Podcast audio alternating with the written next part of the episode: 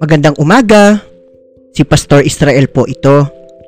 Para po sa ating devotion ngayong umaga, buksan po natin ang ating Biblia sa aklat ng ikalawang Korinto, chapter 9, verse 8. Ganito po ang sinasabi. Magagawa ng Diyos na pasaganahin kayo sa lahat ng bagay at higit pa sa inyong pangangailangan upang sumagana kayo para sa mabubuting gawa.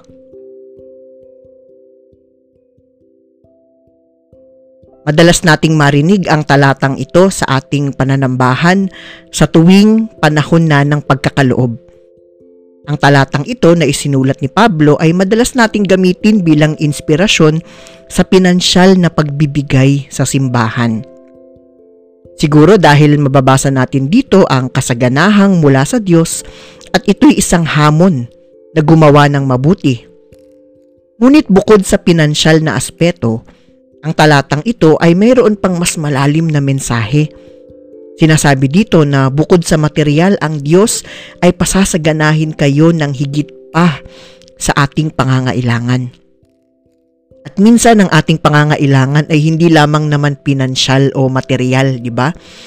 Minsan ay nangangailangan tayo ng mga bagay na hindi nakikita ng mata.